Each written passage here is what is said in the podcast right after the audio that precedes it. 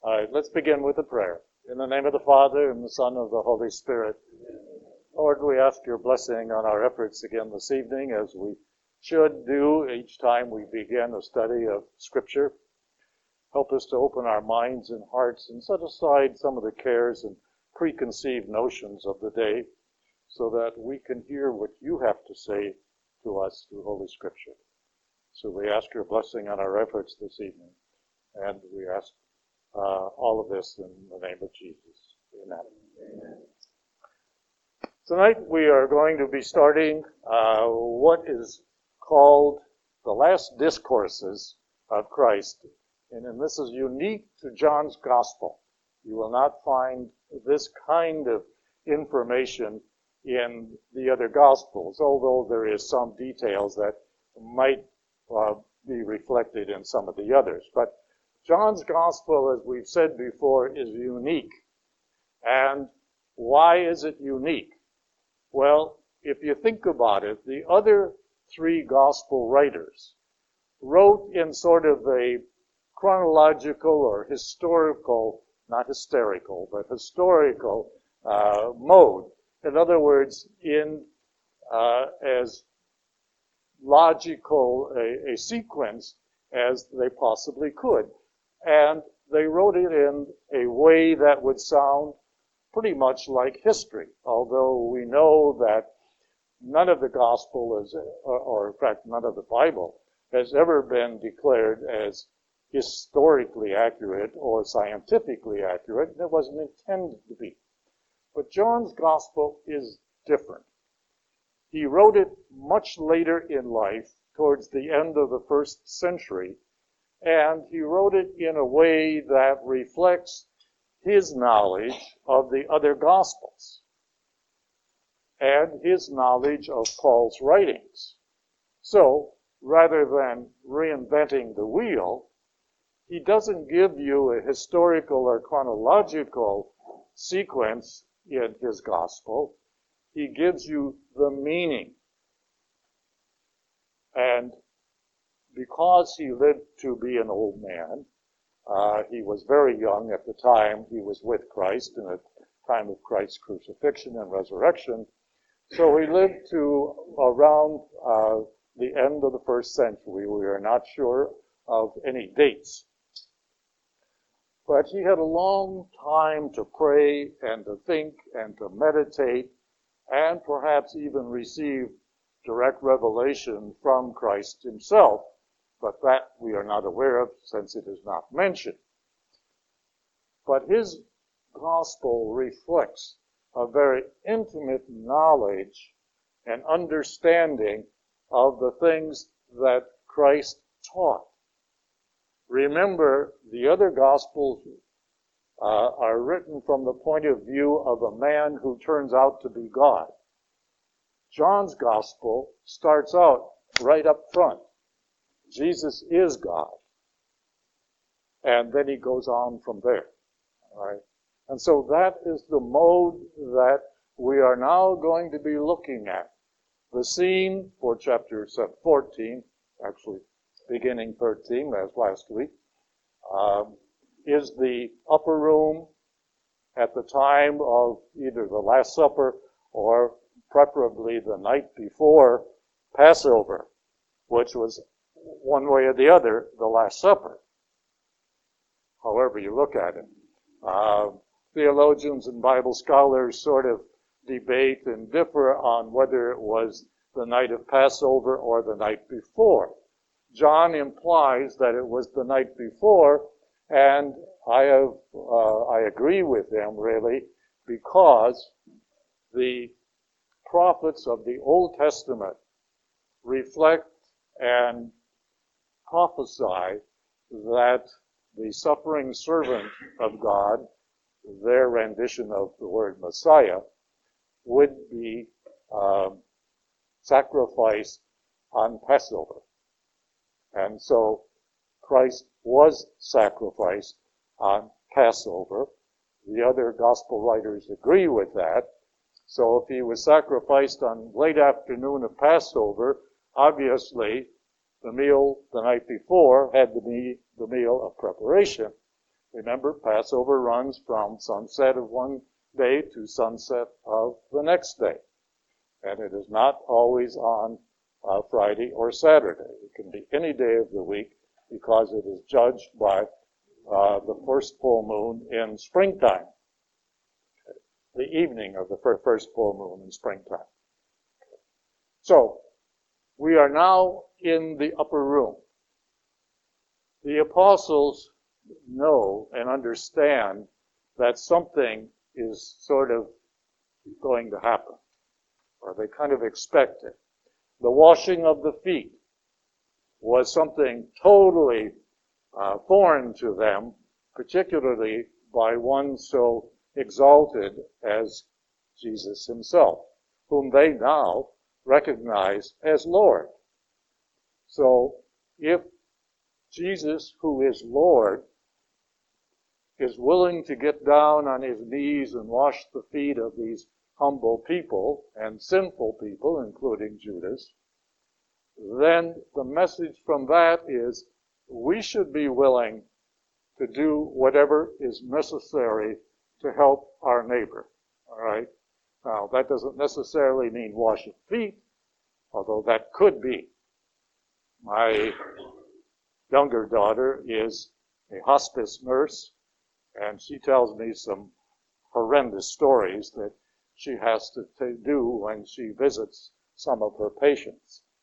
One she was telling me not too long ago, she had to go to the house three different times to change the patient's uh, garments and the entire bedding because of being uncontrollable.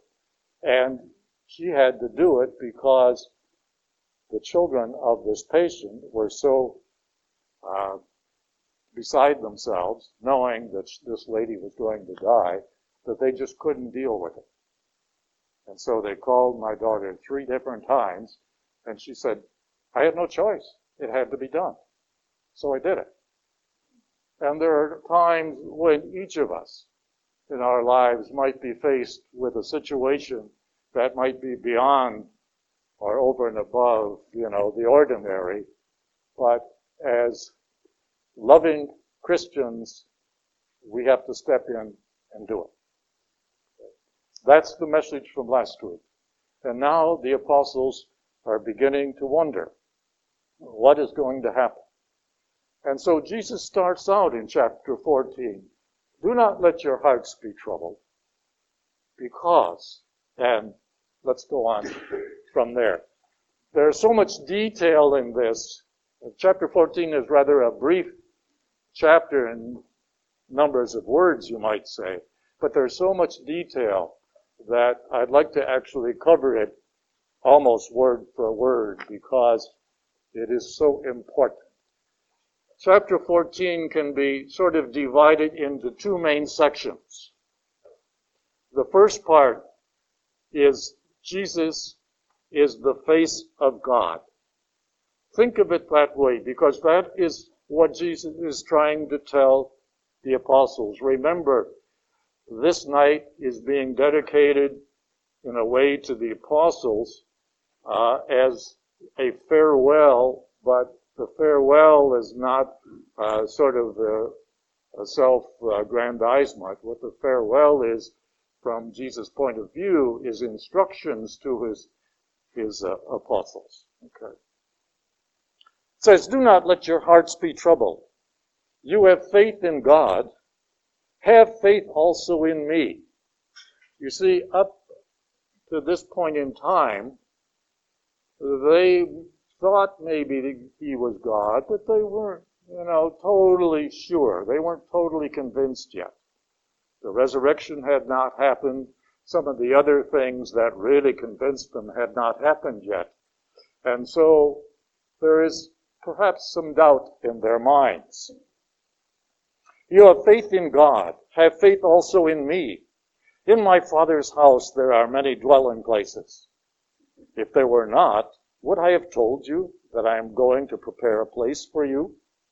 And if I go and prepare a place for you, I will come back again and take you to myself, so that where I am also you may be. Where I'm going, well, let's stop there. This whole idea of dwelling place in God's house. Think of it this way. Think of heaven as a gigantic church. Now, I don't mean like the mega church up on the hill. Uh, that looks more like uh, a dark movie theater. But think of it as a beautiful church. How many of you have been to St. Peter's in Rome? Quite a few. All right. If you stand at the main door, usually we say the back door, if you stand at the main door, you cannot see anyone or recognize anyone at the far end, the opposite end. All right? Partly because the altar's in the middle, but I don't mean it that way. Uh, if you knew somebody down there, you could actually not pinpoint him or her because the distance is so far, about the length of two football fields. Okay? So think of heaven as a large church. And there are pews all the way from the front and the back. Now, St. Peter's doesn't have any pews, except a little side chapel, but the main church does not have any pews. Most of the big cathedrals and churches in Europe do not have pews. All right. What they do have is little chairs that you have to go and get and bring to it, or sometimes they're set up in advance. But let's forget about that part of it. Okay. Think of this heaven as a, a long, beautiful church. And all of the action is up there by the altar. God's up there, Jesus up there, the Holy Spirit's up there flying around, you know, like a dove, you know, that kind of thing. Where would you want to be in that church? Wouldn't you want to be right up front, first seat, to see what's going on? Okay. It depends on what you have done and accomplished that lends itself into God's plan of salvation. How have you fulfilled your role in God's plan of salvation? Have you just done enough to squeak in the back door? Or did you go over and above what was asked of you so that you're really close up front? That's what Jesus is kind of trying to tell the apostles here. He is going to prepare a very special place for them.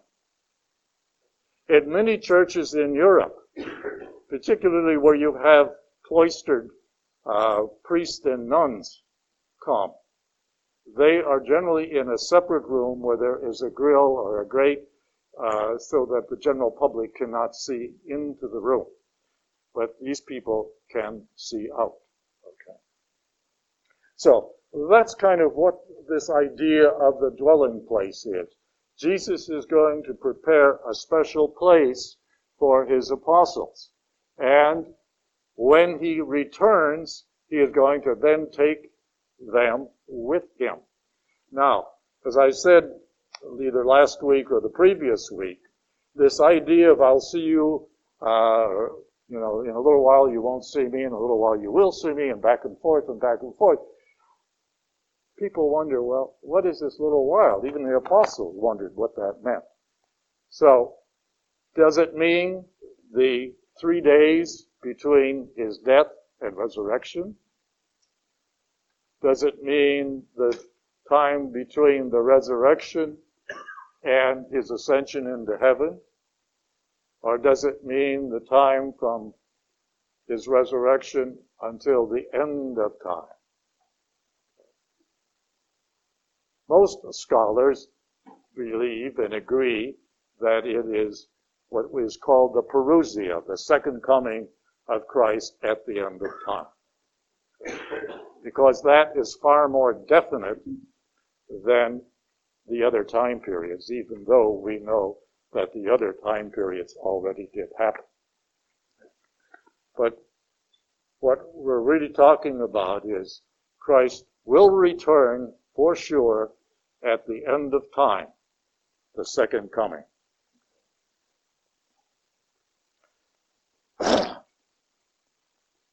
Thomas says to him, Master, We don't know where you are going.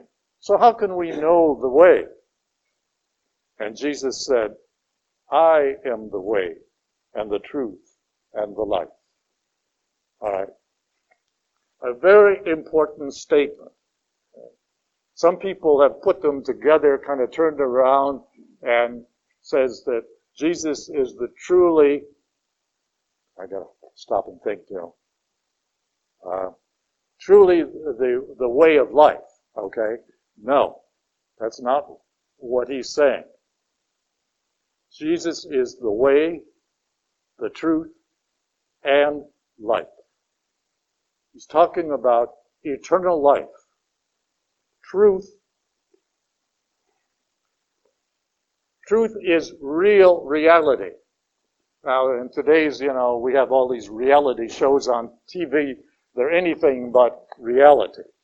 Uh, we all know that, but I think most people watch them to see how phony can it really be. Jesus represents truth, divine truth, which is divine reality.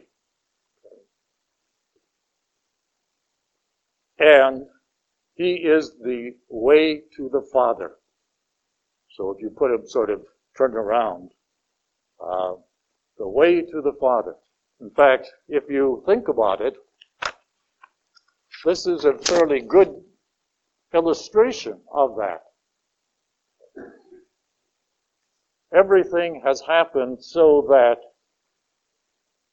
now, the Holy Spirit will come and pick up his role and carry it through to the end of time so that all mankind will be returned to the Father. All right? That is, all who die in the good graces of God. So this is a, a fairly reasonable explanation or illustration of that.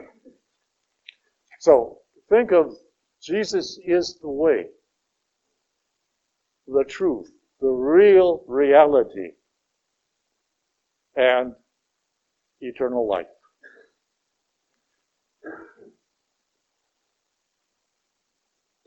Says, No one comes to the Father except through me. If you know me, then you will also know my Father. From now on, you do not know From now on, you do, you do know him, I'm sorry. You do know him and have seen him. And, and I love this next line. Philip says to him, Master, show us the Father, and that will be enough for us. And you can just feel Jesus' exasperation here when he says, Philip, have I been with you for so long? a time and you still not, do not know me, and you can just feel Philip cringing in the corner, you know. Whoever has seen me has seen the Father. So how can you say, show us the Father? Do you not believe that I am in the Father and the Father is in me?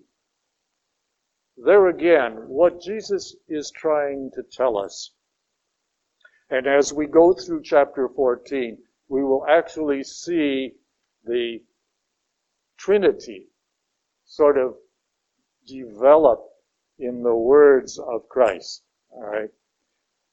But what he wants you to see through this is that the Father and the Son. Well, let me, let me give you a slightly different way to explain that in Jewish culture, particularly of this time period, the time period of Christ, the firstborn son was always the uh, main representative. You might say the extension of the father. He always uh, received all of the father's possessions at the time the father died, whether the mother was still living or not. He inherited everything. And then he had the responsibility of taking care of the mother if she was still living and any siblings. But the firstborn male was always the recipient of all the honors and the glory as well as the inheritance. It was because in this culture, the Father and the Son were so closely related and connected, it was if they were the same person. And that is why Jesus is called the Son of God. From that culture, how else would he be explained to those people? Right? And they would understand that relationship. And that is what he is trying to tell us that the Father and he are so closely related in thought, word, and deed that they are like one person. Although the Trinity, the theology of the Trinity, says they are three separate persons Father, Son, and Holy Spirit. But their thinking, their objectives, their love is so united that it is, as if they are one person. They are one God. Is that understood? That is kind of what Jesus is trying to tell us. Now, when I say that Jesus is the face of God, that is exactly what I mean. In this culture, again, the word face is really uh, symbolic of the presence of God. In in uh, Psalm 27 in the second part, part B, uh, there is a line that says, "Seek His face." It doesn't mean physically the eyes, ears, and nose, etc. It means the presence of God. And so, by Jesus being the very presence of God, we don't really have to pray separately to the Father, or we don't have to pray separately to the Holy Spirit, although we can. There's nothing wrong with that. But if we pray to Jesus and unite ourselves with Jesus in a one-on-one type of relationship, that's all that we really need to do. Because Jesus is the face of God. And that's what he's trying to tell us throughout John's gospel. John is trying to promote a relationship between Jesus and all of his disciples, including us today. We are the disciples of today.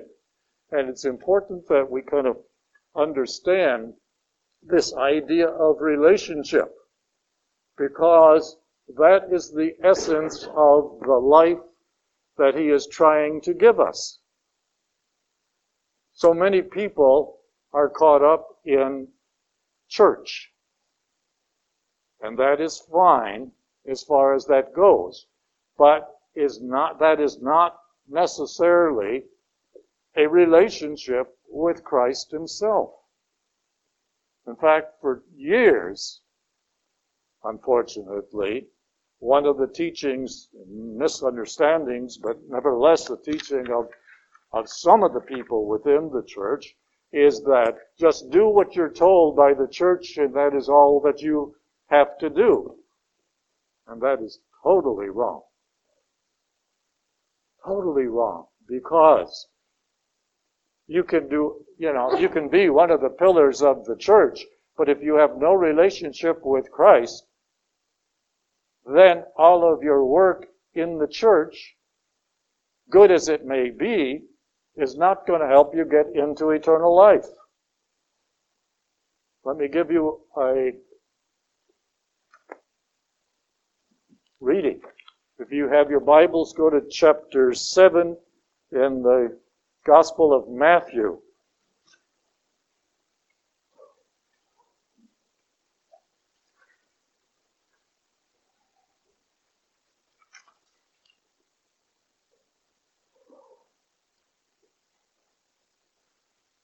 Now, this is right at the end, almost the very end of the Sermon on the Mount.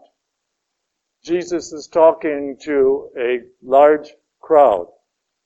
Many or most of these people have accepted Jesus as Lord, which makes them his disciples.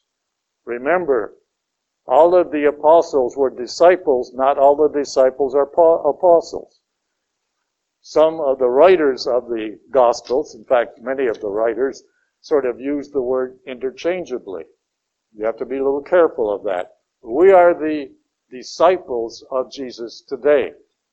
Obviously, we are not the apostles, that's the bishops. Not the priests, but the bishops. Okay. Now, if you go to Matthew chapter 7, verse 21, it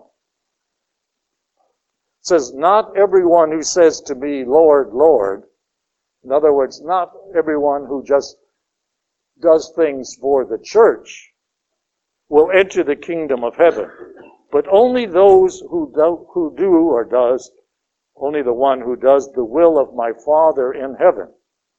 But many will say to me on that day, meaning the day of judgment, Lord, Lord, did we not prophesy in your name? Did we not drive out demons in your name? Did we not do mighty deeds in your name? But I will then declare to them solemnly, I never knew you. In other words, there was no relationship between God, or that is Jesus, and the individual that is saying all of this. And Jesus then says, Depart from me, you evildoers. In another place, he says essentially the same thing, but with slightly different words in the story of the foolish virgins. You know, the ten virgins, five were wise and five were foolish. Uh, five did not prepare for the long wait for the bridegroom, according to the story, the bridegroom representing God or Christ. Uh, so they have to go off and get some oil because their uh, torches were running out.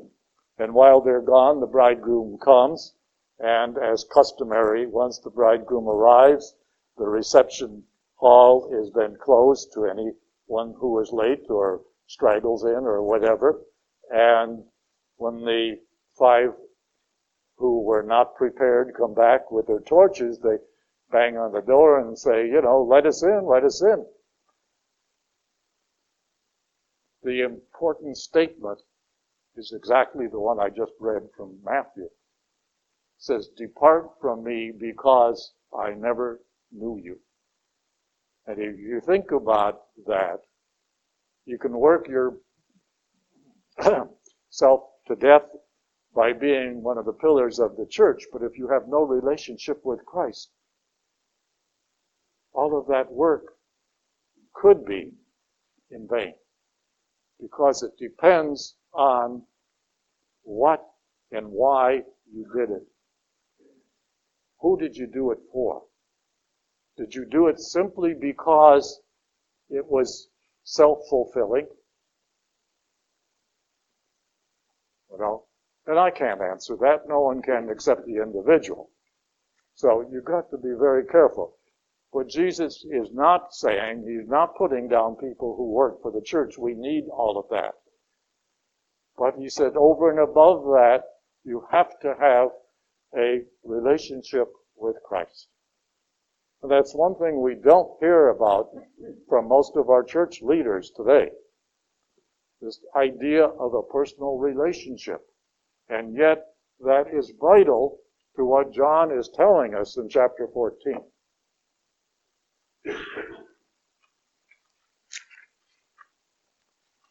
Any questions? Anybody have a problem with that? Better not.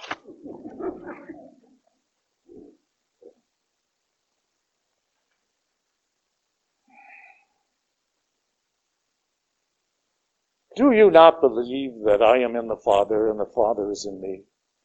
The words that I speak to you, I do not speak on my own. The Father who dwells in me is doing his works. Remember, as I said, the Father and the Son are so united that whatever Jesus does, whatever Jesus says is really what the Father has commanded him to do or to say. And so what Jesus is doing is the work of the Father. And that's what he's explaining right here. Believe me that I am in the Father and the Father is in me. Somebody said to me just recently, they were reading a book about the apparitions of Mary, the Marian apparitions. And they said, you know, one thing struck me. Every time Mary appears to someone, she's always promoting something or that Jesus says or Jesus wants or Jesus does. She never talks about God. And I was a little bit taken back uh, when he said that, and I said, well, once something you have forgotten here.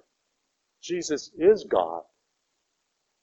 And so all we have to do is communicate our feelings, our wants, our needs, our desires to Jesus, and you are including the Father and the Holy Spirit. Now, Jesus has just told us here, no one comes to the Father except through me. Well, now that doesn't mean if you want to pray to the Father that you have to get Jesus' permission. No. What that means is once you have accepted Christ as your Lord, then that is the permission if you want to pray to the Father. And that's okay. But the Father is really saying through Jesus, I am the representative of the Father. The Father is in me and I am in him. And so, it's not that I want you to necessarily change your whole mode of praying, but as long as you are praying, that's fine. And that is the primary way of developing a relationship with Jesus, is through prayer. And I don't mean a hiya Jesus or, you know, that kind of thing. I mean a time set aside for daily prayer to get to know who He is, to get Him to know who you are. All right? Now, you're saying, you might say, well, He's God, He knows everything. Sure. But He's asking you to dialogue with Him. Give Him your time. Set aside 5, 10, 15 minutes, whatever that might be, where nothing else takes place except your communing with the Father or with Jesus or with the Holy Spirit, but preferably Jesus. Okay? That is God's plan of salvation. That is what this is illustrating here. Very important.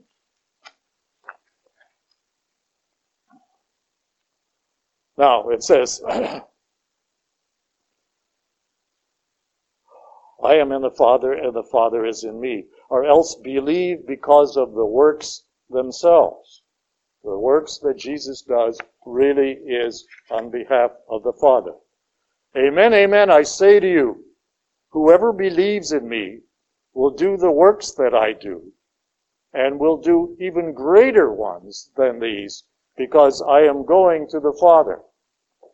Now, you might say, well, how could we do greater works than Jesus? All right, one of the greatest miracles uh, that Jesus performed is trans um, is changing the water into the wine at the wedding of in Cana. You're, you're all familiar with the story back in, I believe, uh, chapter five of John's Gospel. All right. Now, if you think about it, what does a vintner do?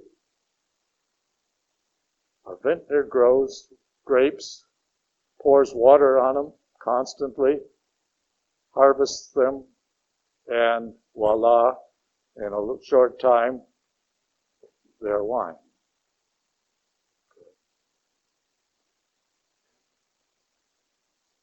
Isn't that a miracle in a way? Just as much as Jesus did. Jesus hurried up the process a little bit. Yes. But nevertheless, when a vintner, a wine grower, processes grapes, he doesn't do anything outside of water and harvest, process, and the water becomes wine. Sure, there's a few other details involved here, so don't go home and try that in your kitchen, but uh, nevertheless, in a way. And if you think about it, there's a lot of things that we do that we take for granted. But the Spirit of God is really working alongside of us. All right? And that brings us to the word paraclete, or the Holy Spirit, the advocate. Paraclete is more of the same variety, you might say, as somebody who is working alongside of us. And that's the job of the Holy Spirit, is to take what Jesus has begun and carry it through to the end of time. And that's the reason for the broken line here is because the role of the Holy Spirit is continuous until the end of time. Well, that means our life is when we die, but Holy Spirit's role continues uh, until everyone is returned to the Father, one way or the other.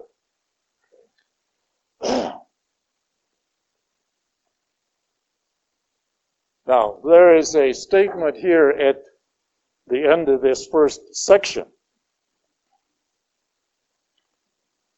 Verse 13. And whatever you ask in my name, I will do, so that the Father may be glorified in the Son. If you ask anything of me in my name, I will do it. Well, you should hear some of the stories that I've heard over the years about that. You know, people will say, oh, I prayed and I prayed and I prayed to win the lottery. I even tacked on Jesus' name and nothing happened. That's not what it means. That's not what it means. First of all, Jesus is saying this to his closest apostles, his very closest disciples but it extends to all disciples who have committed themselves to Jesus and accepted him as Lord and Savior. So that if you pray for something, it is in line with your particular role in God's plan of salvation. And then he cannot refuse you. But it is not for extraneous luxuries, uh, or all kinds of wants. It is to fulfill your role in what God has asked of you. And how do you know what that role is? Through prayer. That's where you get the message. Nowhere else. In the midst of church liturgies, too much going on, too much distraction. Not that you can't pray during that time, because the lifting up of your mind and your heart to God during the Mass and other liturgies is prayer, but it's of a different kind of prayer. It's not the kind of prayer that helps you develop a relationship. Right? It is worship and devotional prayer, yes, but not the same kind. Even the little um, phrases like, uh, "Oh Lord, bless me," or "Save me," or uh, "Protect me," or you know, little things that you might uh, sort of think about or even vocally uh, express during the day. Those are good little practices, pious practices, but they're not prayer. Prayer is when you specifically, with decision, sit down and dedicate some time and particularly a space to be with your God. Now, the kind of prayer, what you say is up to you. Nobody is going to tell you how to pray. Nobody's going to say you have to be on your knees or, you know, you have to be standing. The Jewish people used to stand and pray in this position. That was the proper way of praying, particularly in the temple. All right. But that's not important. The definition of prayer is the lifting of the mind and the heart to God. If one or the other is missing, that is not prayer. Because you could be saying the, the rosary and at the same time wishing you were out in the golf course or the football field or at the shopping mall. Um, that's not prayer. You've got to have the mind and the heart working together. Think about trying to build a bonfire. Okay? When you want to build a, a nice fire, supposing you're out someplace where it's beginning to get cold and you would like to have a little fire. So you bring wood to a spot, hopefully that you've indicated was, is safe. but you could pile that wood sky high and it wouldn't be a fire until you light it. Okay? Now, in your prayer, you light the wood, which is the words of your prayer, through the heart and the mind. Once the wood starts burning, depending on how good the wood was, how good your prayers are, then you will start feeling the warmth from the flames. Now, you didn't put the flames there. You didn't really do anything to get the heat out, except that you brought the wood together and you ignited it with your mind and your heart. That rises up. The smoke and the flame rises up and the heat comes back to you. And that is your return. That is what you wanted in the first place. And that's kind of a simple illustration of what prayer really is. The gathering of the wood, that is the offering of prayer. Now, if you haven't done that, I would suggest that you think about starting with the Psalms. Take one or two Psalms, just no more than one or two at a time and read them. They may not mean a thing to you, but if you offer them with a spirit of humility, in the spirit of worship and love, they become like good wood to that fire that you are trying to set. But don't worry about it. Try it. I'm sure that you'll find it not only encouraging, but enjoyable. Let's go on. The Holy Spirit, the advocate. This is the first place in the entire Bible that you get a real good idea of who the Holy Spirit is and what the Holy Spirit is. It's the Spirit is mentioned in various places in the other Gospels, but in very uh, minute detail. All right, very little. Even in the Old Testament, the Spirit is alluded to in various ways, uh, but not specifically. so, in John's Gospel, we have the first real in-depth understanding of who the Holy Spirit is and the Trinity.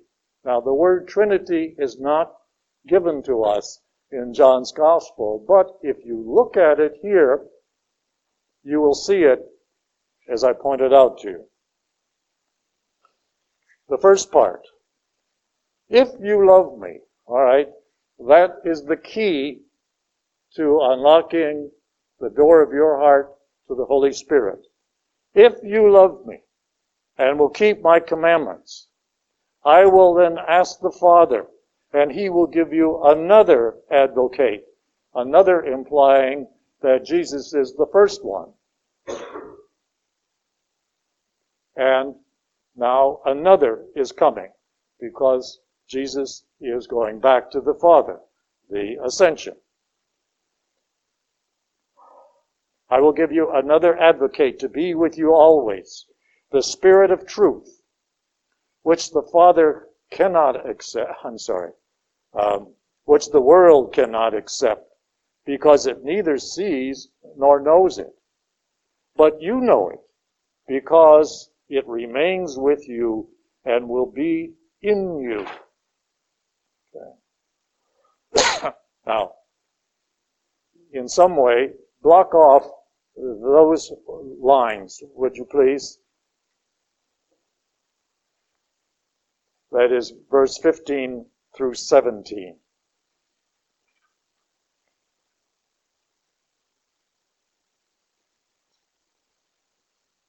And mark over on the side somewhere, uh, Holy Spirit or HS.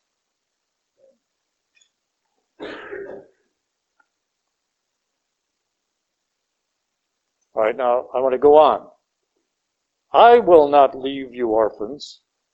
I will come to you. In a little while, the world will no longer see me, but you will see me because I live in you and you will live. On that day, you will realize that I am in the Father and you are in me and I in you. Whoever has my command, whoever has my commandments and observes them is the one who loves me. Again, the key to opening the door here. And whoever loves me will be loved by my Father, and I will love him and reveal myself to him. Judas, not the Iscariot, said to him, Master, then what happened that you will reveal yourself to us and not to the world. Well, all right, take from verse 18 down to 20 or through 22 and kind of block that off. That is Jesus or the Son.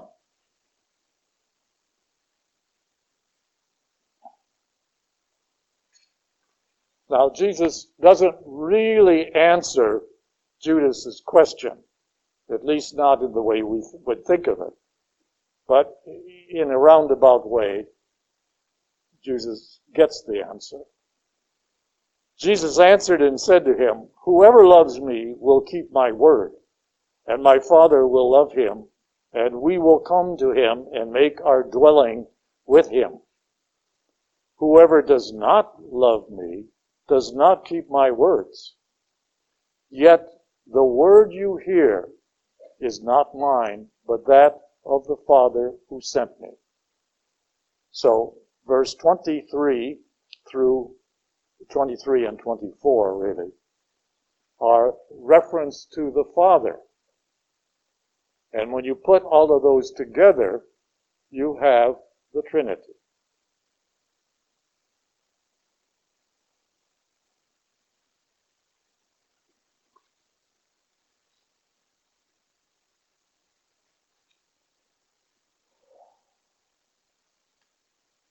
Now, to sum up some of that, I have told you this while I am with you. The advocate, the Holy Spirit that the Father will send in my name, he will teach you everything and remind you of all that I told you. Now, peace I leave with you. My peace I give you. Not as the world gives do I give it to you. So do not let your hearts be troubled or afraid. You heard me tell you, I am going away, and I will come back to you. So if you love me, you will be, you will rejoice that I am going to the Father, for the Father is greater than I. Now, somebody will say, well, gee, if you just said they're so equal, etc., etc., but you've got to remember, this is the human Jesus talking to his human disciples. The human Jesus recognizes that the divine Father is greater than he.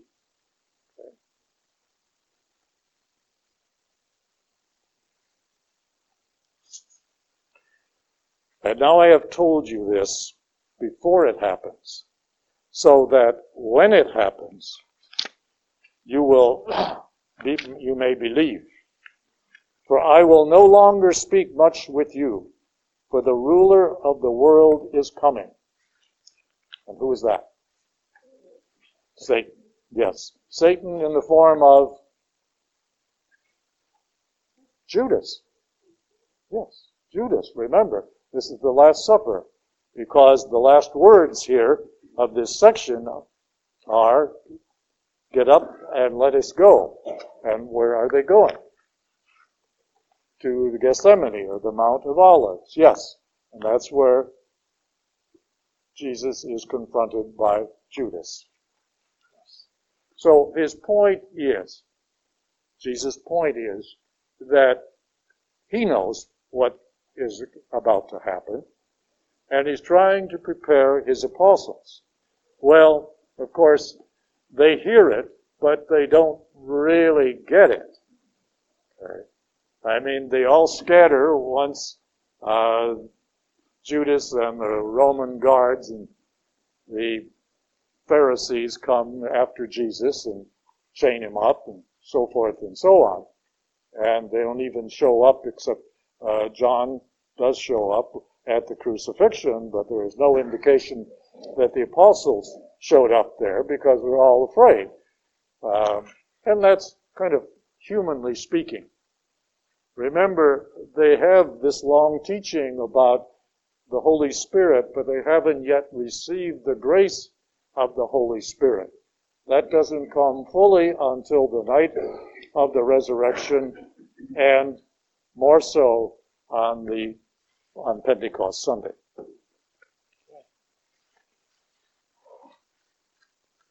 So I hope you can see now what Jesus is saying about this Father in me and I and the Father, back and forth. Oh, Jesus is the face of God. And if we think about what he says, what he teaches, what he represents, what he did for us,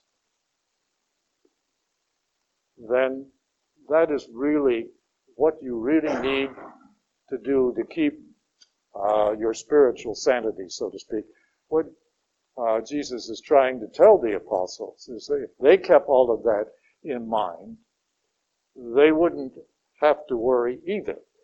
Unfortunately, like I said, it didn't, they didn't have time to let it kind of sink in, and they didn't have 2,000 years of theology that is developed in the church for us to understand either. And some people still don't understand it. And that's unfortunate because they don't open their mind and their heart. And that is where it really is, is. Um, you've got to spend time with any relationship. It requires effort. And the effort begins with inviting Christ into your house, your heart, your house, your life. And eventually you will want to, not only must you, but you will want to give your whole will over to Him. Right? Now, as I've said before, a lot of people are afraid to do that. I know I was afraid to do it myself when I was confronted by Jesus really demanding a commitment from me. I thought, well, you know, I got a job and I've got small children at the time, uh, family, and oh, gee, I don't know about this. And yet, once I gave my will to the Father through Jesus, this peace that he talks about filled and invaded my whole being and has never really left. Sure, I have my problems and trials and tribulations, um, or had. They've diminished over the years quite a bit, but nevertheless, um, we aren't free of those kinds of things. But with the peace that God gives us through Christ, we can learn to handle not only our responsibilities, but all of the trials that we are subjected to as human beings. Any questions?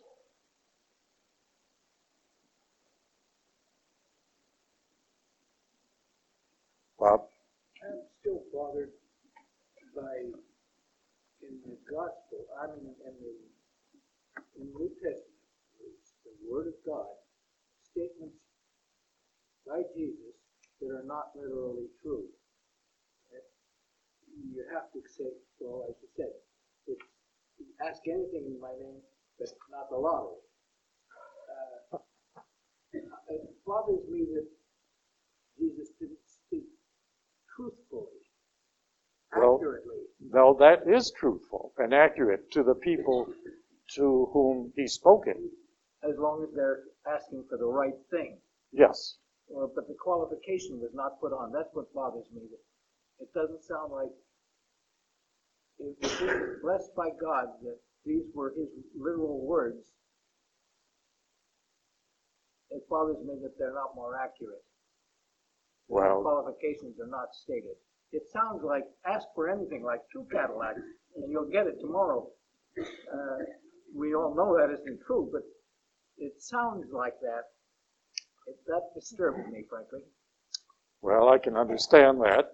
Uh, but unfortunately, I can't give you more than what's already in there. You Yeah. can't bring- Besides, I want a Mas- Maserati, not two Cadillacs. Doesn't he say you follow the way? Yeah. And isn't it implied, or, you know, if you don't go along with him, forget it. Yeah. It really is, you have to put it all together. And he said, uh, as we just pointed out, I am the way. All right. And if you ask the Father anything in my name, I will give it to you. But that isn't part, you know, the lottery isn't necessarily part of the way for you. But that's like Or the me. fine print that we don't see on the television. Uh, that could be. There is fine print here. Yes, yes. But, you know, like anything that sounds too good to be true, you gotta be careful. Okay? Dick? Somewhat similar vein. I am bothered by, uh, I am the way. And you can only get to God, you can interpret that as get to heaven, through me. Right? But there are a lot of good people that don't go through Jesus. Muslims, Buddhists, All right? Etc. The explanation for that is, and I'm glad you mentioned Muslims. The church has taken the extension of John's gospel, which is the first letter of John. Chapter 4 of the first letter of John says that if you love and have love in you, regardless of the culture, but it's got to be true agape love, like we talked about last week, and you live in the spirit of agape love, even though you don't know Jesus and never had the opportunity, you may have heard of him as a historical person, but you don't really know anything about him. And that is not your thing. But if you live in the spirit of love, agape love, then God lives in you because God is love. And if you die in that state, then there's no reason why you can't go to heaven. God's not going to kick you out because you didn't know Jesus, all right? But the key there, as I've just said a couple times, the key is love. You've got to live in the spirit of love, agape love, like we talked about last week. And, you know, I know that, you know that, we, we believe that. But the troublesome aspect is that people who don't understand it are then are those Christians who say, well, you know, if you don't believe in Christ, you're going to go to hell. Well, And, and that's, that's, that's troublesome part of it. well, that's understandable. It's troublesome for all of us. But then they really don't know Jesus because that's not what Jesus has said. They may think they know, but they don't. Um, the other problem that we have with uh, some people who claim to be Christian, and they say, well, uh, I was saved on such and such a day, you know, April the 1st, whatever. Um, and I, well, I would say to them, well, why that particular day? Well, that's the day I accepted Jesus as my Lord and Savior. And from uh, that point on, regardless of what I do, I'm saved. I can go to heaven and not worry about anything else. Wrong, wrong. You know, their interpretation is something self-fulfilling. It is not accurate. That is not what Jesus has said. The key is you have to love with agape love and through Jesus. If you do not know Jesus, never had the opportunity, and there are many people in this world that fill that slot, uh, that's an entirely separate thing. And in the documents of Vatican II, that's very, very clearly stated. So I'm not saying anything that isn't uh, church teaching. You had a question? like his name around. Oh, yes, uh, The name of me. that's right. Uh, Steve mentioned uh, the quotation here from the end of that first section. Ask anything of the Father in my name. I'm quoting here from uh, John's Gospel, and I will give it to you. Uh, remember, when we use the word name, and in the biblical sense of the use of the word name, we are talking more about the person and what he stands for rather than what he is called. Remember, the Father has no name.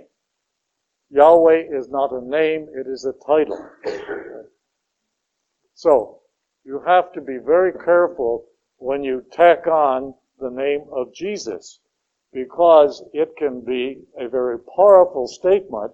And if you do not really believe what you are saying, then your statement can be void.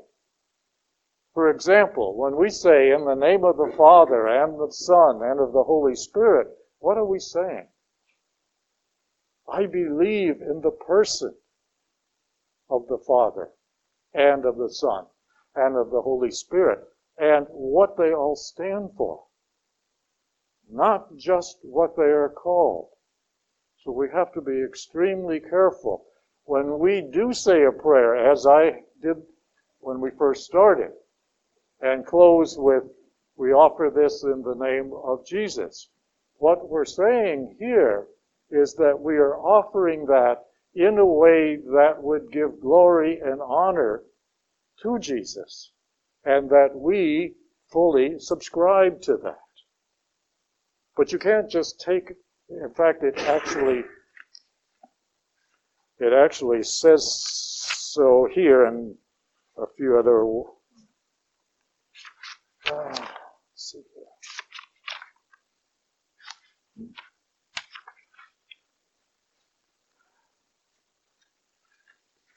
Oh, all right. To page 74. I had it covered up with a sticky here, that's why I didn't see it.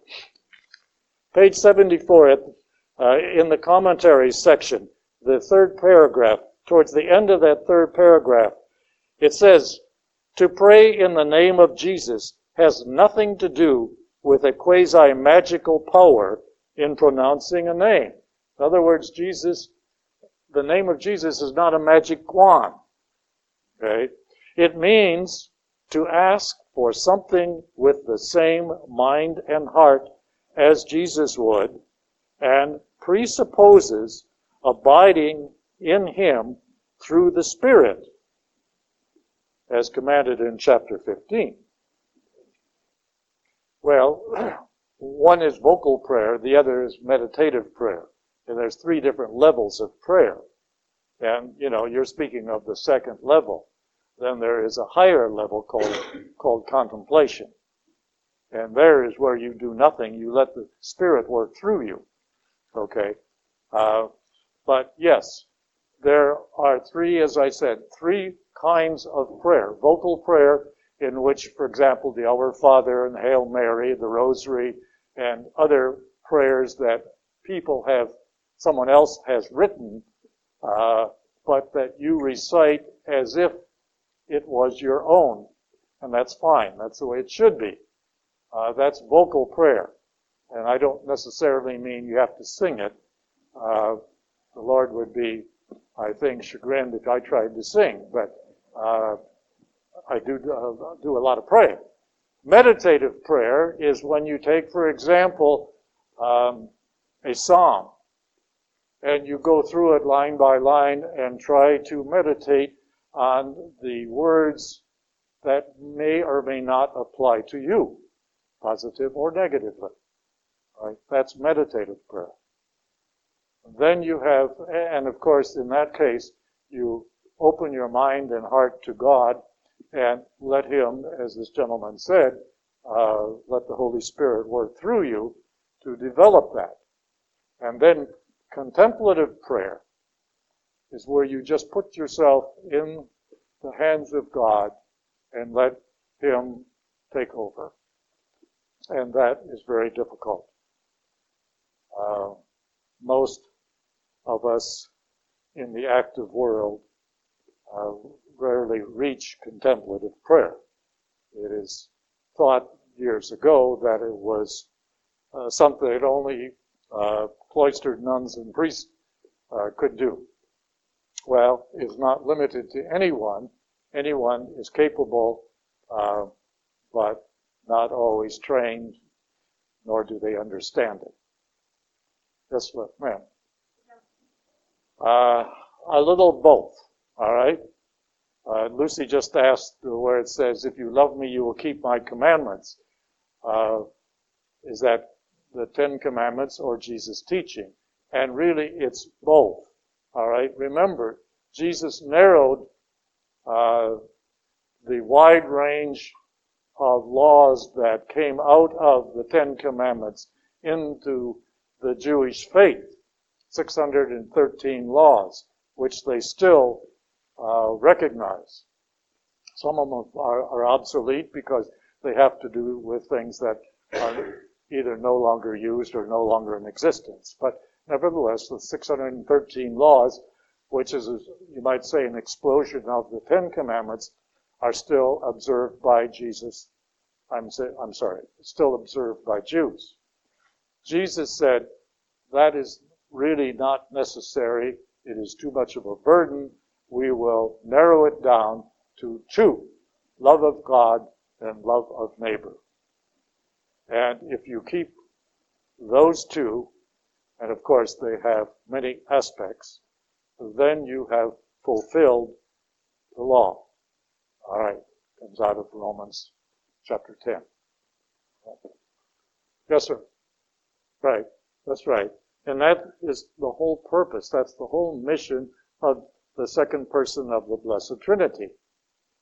To take his role as a human being and be the face of God for all mankind, before, during, and after his life. So that you're right, we don't have to pray through Jesus to the Father or to the Holy Spirit, praying to one or the other uh, is sufficient. And the Father is recommending that we pray to Jesus, who is representing both the Father and the Holy Spirit. For example, when Jesus says in the end of uh, Matthew's Gospel, I will not leave you orphans. I will be with you until the end of time. Well, he doesn't mean in a physical sense. He means in a spiritual sense. The Spirit, the Holy Spirit, is the Spirit of Jesus. It's the Spirit of God. They are of one mind and heart. So we don't have to, as Mike pointed out, go through Jesus to one or the other. Jesus and is in the Father, and the Father is in him. And now he is represented by the Holy Spirit. So that should be enough for us and give us confidence. Again, the key to reaching the heart of God is through Jesus and in the fulfilling of the commandments, primarily the commandment to love.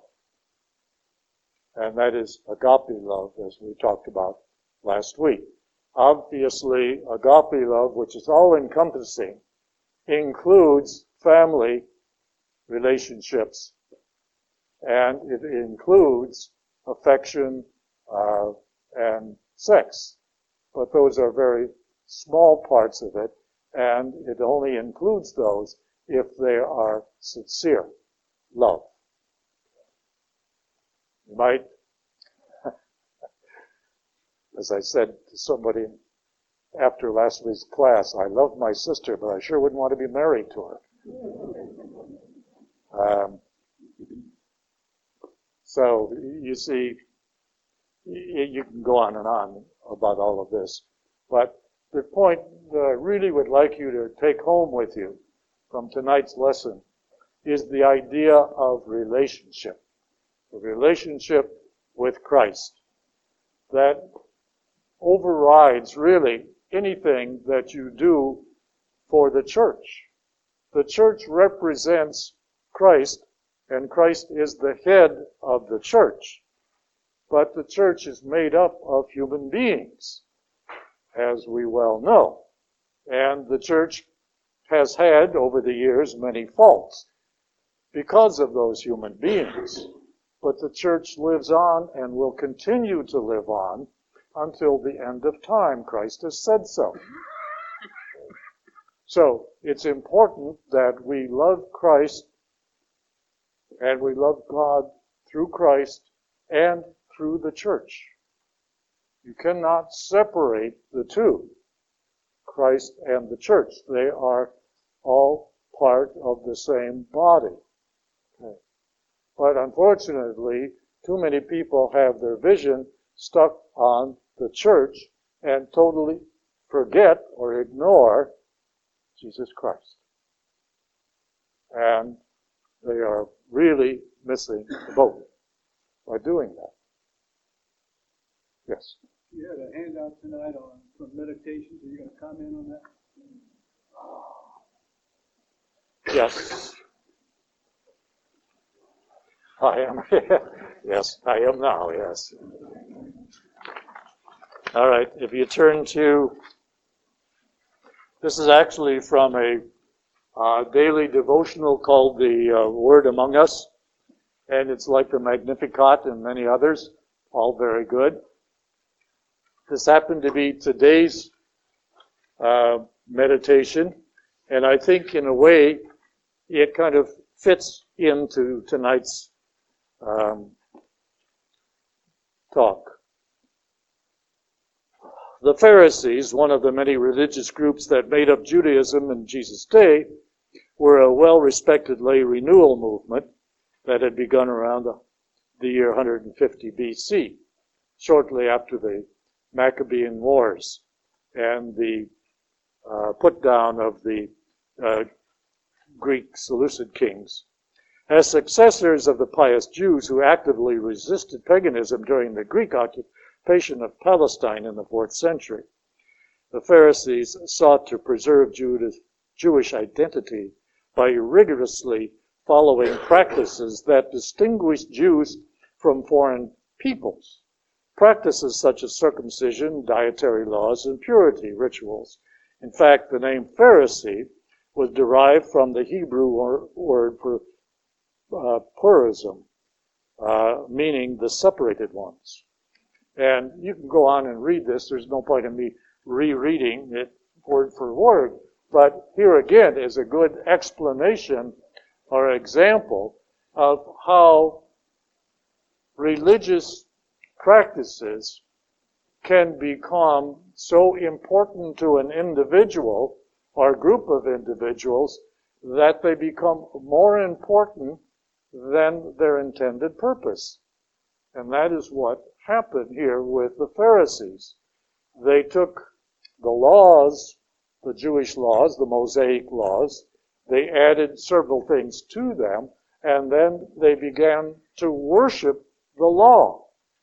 And they judged themselves on how great they were by how well they observed the law they forgot entirely the purpose of the law was to worship God. And some of these laws had nothing to do with worshiping.